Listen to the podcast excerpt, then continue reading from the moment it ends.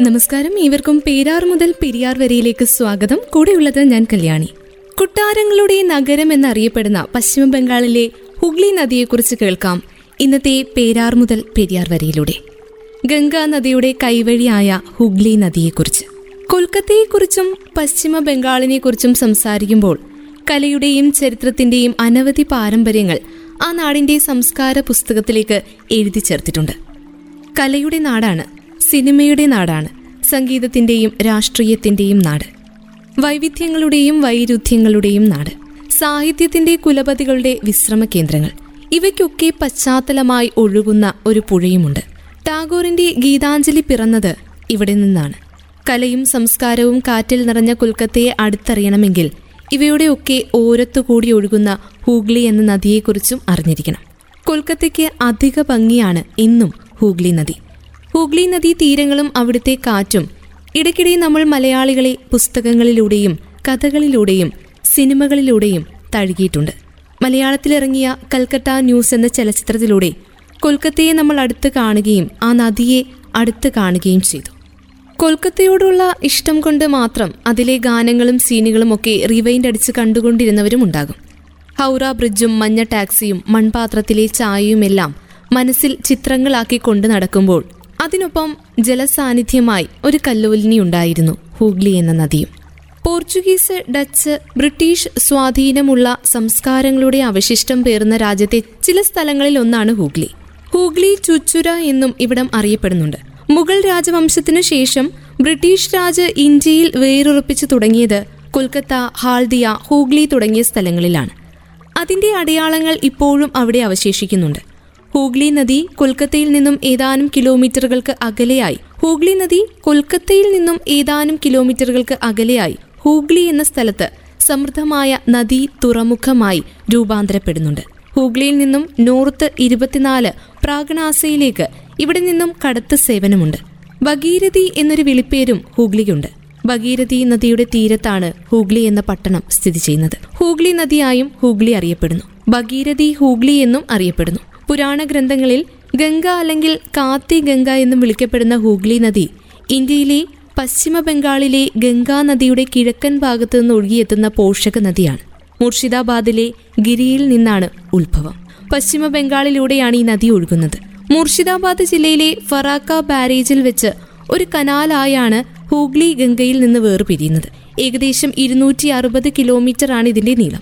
ദാമോദർ നദി രുപ്നാരായൺ നദി എന്നിവയാണ് ഹൂഗ്ലി നദിയുടെ പ്രധാന പോഷക നദികൾ. നർബറിൽ വെച്ച് ബംഗാൾ ഉൾക്കടലിനോട് ചേർന്നൊഴുകും ഈ നദി. മുൻപ് ഹൂഗ്ലി എന്നറിയപ്പെട്ടിരുന്ന ഹൂഗ്ലി ചിൻസുര പട്ടണം ഹൂഗ്ലി നദിയുടെ തീരത്തുള്ള ഹൂഗ്ലി ജില്ലയിലാണ് സ്ഥിതി ചെയ്തിരുന്നത്. പട്ടണത്തിനാണോ നദിക്കാണോ ആദ്യം ഹൂഗ്ലി എന്ന പേര് ലഭിച്ചത് എന്ന കാര്യം നിശ്ചയമില്ലാത്തതാണ്. ഹൂഗ്ലിയുടെ കിഴക്കൻ തീരത്താണ് കൊൽക്കത്ത നഗരം സ്ഥിതി ചെയ്യുന്നത്. പല കാര്യങ്ങൾ കൊണ്ട് കേരളത്തോട് ചേർന്ന് നിൽക്കുന്ന ഇടമാണ് കൊൽക്കത്ത. കൊട്ടാരങ്ങളുടെ നഗരം. ആ നഗരത്തിലൂടെ ഒഴുകുന്ന ഹുഗ്ലി എന്ന നദിയെക്കുറിച്ചാണ് ഇന്നത്തെ അധ്യായത്തിലൂടെ കേട്ടുകൊണ്ടിരിക്കുന്നത്. കൂടുതൽ കേൾക്കാം. വെള്ളയിൽ ചുവപ്പ് ബോർഡറുള്ള സാരി ഉടുക്കുന്ന കൊൽക്കത്തയിലുള്ളവരും അവരുടെ ഭാഷാ ശൈലിയുമൊക്കെ കേരളത്തോട് ചേർന്ന് നിൽക്കുന്ന ആഹാര രീതിയുമൊക്കെ നമ്മളെ അങ്ങോട്ടേക്ക് ആകർഷിക്കാറുണ്ട്. ചരിത്രത്താളുകൾ നിറഞ്ഞ ബംഗാളിന്റെ ഇടുങ്ങിയ ഗലികളിൽ പോലും ഹുഗ്ലി നദി ചെന്ന് എത്തി നോക്കാറുണ്ട്. കൊൽക്കത്തയുടെ വിസ്തൃതമായ പ്രാന്തപ്രദേശമാണ് ഹുഗ്ലി. കൊൽക്കത്തയിലെ പ്രധാന വിനോദസഞ്ചാര കേന്ദ്രങ്ങളെല്ലാം ഹുഗ്ലിയിൽ നിന്നും എളുപ്പമെത്താവുന്ന ദൂരത്തിലാണ്.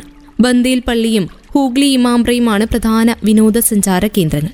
പുണ്യനദിയായ ഗംഗയുടെ ഒരു ഭുജമായാണ് ഹുഗ്ലി നദി അറിയപ്പെടുന്നത്. ഗംഗയുടെ ജലത്തിന്റെ വലിയൊരളവ് എത്തിയിരുന്നത് ഹുഗ്ലിയിൽ നിന്നായിരുന്നു.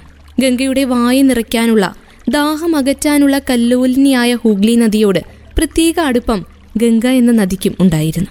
അതുകൊണ്ട് തന്നെ ഹുഗ്ലി നദിയെയും പുണ്യനദിയായി വിശ്വാസികൾ കാണുന്നു. ഗംഗയുമായി സംഗമിച്ചൊഴുകുന്ന ഭഗീരഥിയായ ഹുഗ്ലിയിലെ ജലം പുണ്യവാഹിനിയാണെന്നാണ് വിശ്വസിക്കപ്പെടുന്നത്. വിശുദ്ധ ജലമായി കണ്ടുകൊണ്ട് പല ആരാധനകളും നടത്തുന്നുമുണ്ട് അവിടെ. ഗംഗയുടെ പ്രധാന കൈവഴിയായ ഹുഗ്ലി പശ്ചിമ ബംഗാളിലൂടെ സാംസ്കാരിക ചാരുതകൾ വിളിച്ചറിയിച്ചുകൊണ്ടാണ് ഒഴുകുന്നത്. ഗംഗയുടെ മറ്റൊരു പോഷക നദിയായ പത്മയായി ഒഴുകി ബംഗ്ലാദേശിലേക്ക് ചെന്ന് ചേരുന്നുമുണ്ട് ഈ നദിയുടെ ഒരു ചെറിയ ഭാഗം.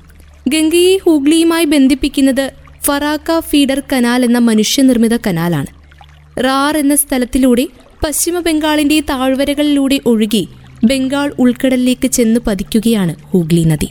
നദിയുടെ മുകൾ ഭാഗത്തെ ഭഗീരഥി എന്നും താഴ്ന്ന നദിക്കരയെ ഹൂഗ്ലി എന്നും വിളിക്കുന്നു. ഭാഗീരഥി ഹൂഗ്ലിയിലേക്ക് ഒഴുകുന്ന പ്രധാന നദികളിൽ മയൂരാക്ഷി ജലാംഗി അജി ദാമോദർ രൂപനാരായൺ ഗംഗ ഇങ്ങനെയുള്ളവ ഉൾപ്പെടുന്നു. ഹുഗ്ലി ചിൻസുര ബന്ദേൽ ചന്ദനഗർ ശ്രീറാംപൂർ ബരാക്പൂർ റിസ്ര ഉത്തർപറ ടിറ്റാക്കർ കർമ്മഹതി അഗർപാര ബരാനഗർ കൊൽക്കത്ത എന്നിവയൊക്കെ ഈ നദിയുടെ തീരത്തുള്ള പട്ടണങ്ങളാണ്. ഹുഗ്ലി നദിയുടെ ഓളപ്പരപ്പിലൂടെ വെറുതെ സഞ്ചരിക്കുന്ന സമയത്ത് കൊൽക്കത്തയുടെ ആകെ മൊത്തത്തിലുള്ള ഭംഗി നുകരാൻ സാധിക്കും.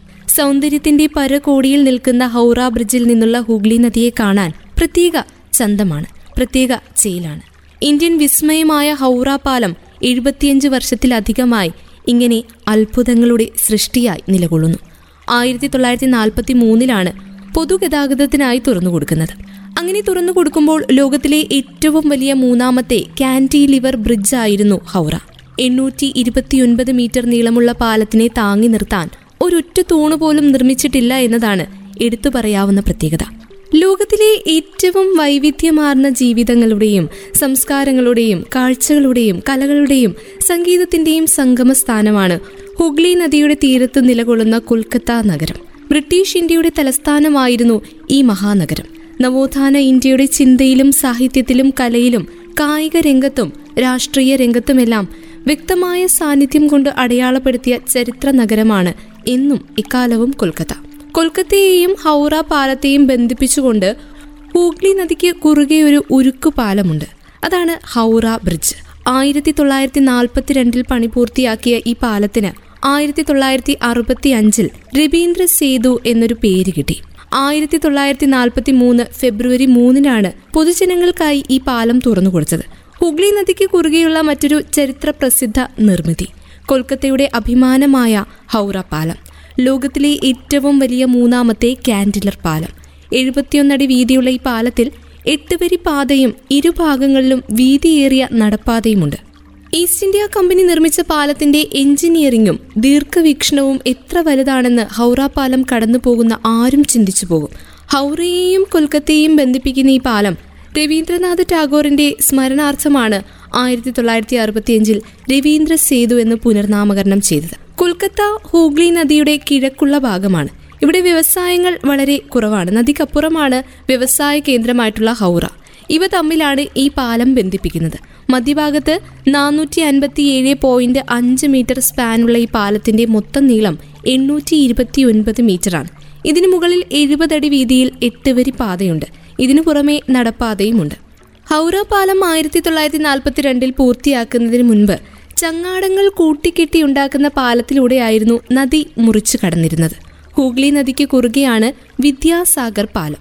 എണ്ണൂറ്റി ഇരുപത്തി മൂന്ന് മീറ്റർ നീളത്തിലുള്ള ഇന്ത്യയിലെ ഏറ്റവും വലിയ കേബിൾ പാലം കൂടിയാണ് വിദ്യാസാഗർ. ദിവസവും മുപ്പതിനായിരം മുതൽ എൺപത്തി അയ്യായിരം വരെ വാഹനങ്ങൾ വിദ്യാസാഗർ ബ്രിഡ്ജ് വഴി കടന്നു പോകുന്നുണ്ടെന്നാണ് കണക്ക്. വലിയ ഇരുമ്പ് കേബിൾ കൊണ്ട് വടം പോലെ വലിച്ചു കെട്ടിയ വിദ്യാസാഗർ ബ്രിഡ്ജ് കാഴ്ചയിൽ തന്നെ കൗതുകമുണർത്തു. കൊൽക്കത്തയുടെ പ്രധാന ആകർഷകങ്ങളിൽ ഒന്ന്. ഗതാഗതത്തിനായി ഈ പാലം തുറന്നു കൊടുത്തിട്ട് ഏതാണ്ട് പത്ത് വർഷക്കാലമേ പിന്നിട്ടിട്ടുള്ളൂ. ജീവിച്ചു തീർക്കാൻ വേണ്ടി മനുഷ്യർ നേരിടുന്ന പെടാപ്പാട് വളരെ ദയനീയമായി കൊൽക്കത്തയിൽ കാണാം. ഹുഗ്ലി നദിയെ ആശ്രയിച്ച് നദിക്കരയിൽ ജീവിച്ചിരുന്നവർ അധികമായിരുന്നു. കാലങ്ങൾക്കും വളരെ മുൻപേ. മുഷിഞ്ഞൊട്ടിയ ജീവിതക്കോലങ്ങളുടെ ചുമലുകളിൽ പേറുന്ന ദുരിതപർവങ്ങൾ എത്ര നിസ്സംഗതയോടെയാണ് അവർ ഉൾക്കൊള്ളുന്നത് എങ്കിലും ചില സമയത്ത് ജീവിതം അത്രമേൽ മുറിപ്പെടുന്ന സമയത്ത് ഹൂഗ്ലി നദിക്കരയിൽ വന്ന് വെറുതെ ഇരിക്കുന്നവരുമുണ്ട് കൊൽക്കത്തയിൽ നിന്ന് ആറ് കിലോമീറ്റർ വടക്ക് കൊൽക്കത്തയുടെ ഹൃദയഭാഗത്ത് ഹൂഗ്ലി നദിയുടെ തീരത്തായാണ് ശ്രീരാമകൃഷ്ണ ആശ്രമത്തിന്റെ ആസ്ഥാന മന്ദിരമായിട്ടുള്ള ബേലൂർ മഠം സ്ഥിതി ചെയ്യുന്നത്. എല്ലാ മതങ്ങളുടെയും ഐക്യത്തിന്റെ പ്രതീകമായി ഹിന്ദു ക്രിസ്ത്യൻ ഇസ്ലാമിക് വാസ്തുവിദ്യാ ശൈലിയാണ് ബേലൂർ മഠത്തിന്റെ നിർമ്മാണ സവിശേഷത. പരമഹംസരുടെയും വിവേകാനന്ദന്റെയും ശാരദാമ്മയുടെയും സമാധികൾ അവിടെയാണ്. ഹൂഗ്ലി നദിക്കരയിൽ ആശ്രമത്തിന്റെ ശാന്തത ആസ്വദിച്ചുകൊണ്ടിരിക്കുമ്പോൾ പശ്ചിമ ബംഗാളിനോടുള്ള മമത കൂടിക്കൂടി വരുമെന്നത് തീർച്ച. നദിക്കരയിൽ ഉയർന്നു നിൽക്കുന്ന പശ്ചിമ ബംഗാളിന്റെ സാംസ്കാരിക കേന്ദ്രങ്ങളിൽ മറ്റൊന്നാണ് വിക്ടോറിയ മെമ്മോറിയൽ. വിക്ടോറിയ രാജ്ഞിയുടെ സ്മരണാർത്ഥം പൂർണമായും വെളുത്ത മാർബിളിൽ നിർമ്മിച്ച ഈ സൗധം ഹുഗ്ലി നദിക്കരയോട് ചേർന്നാണ് നിൽക്കുന്നത്.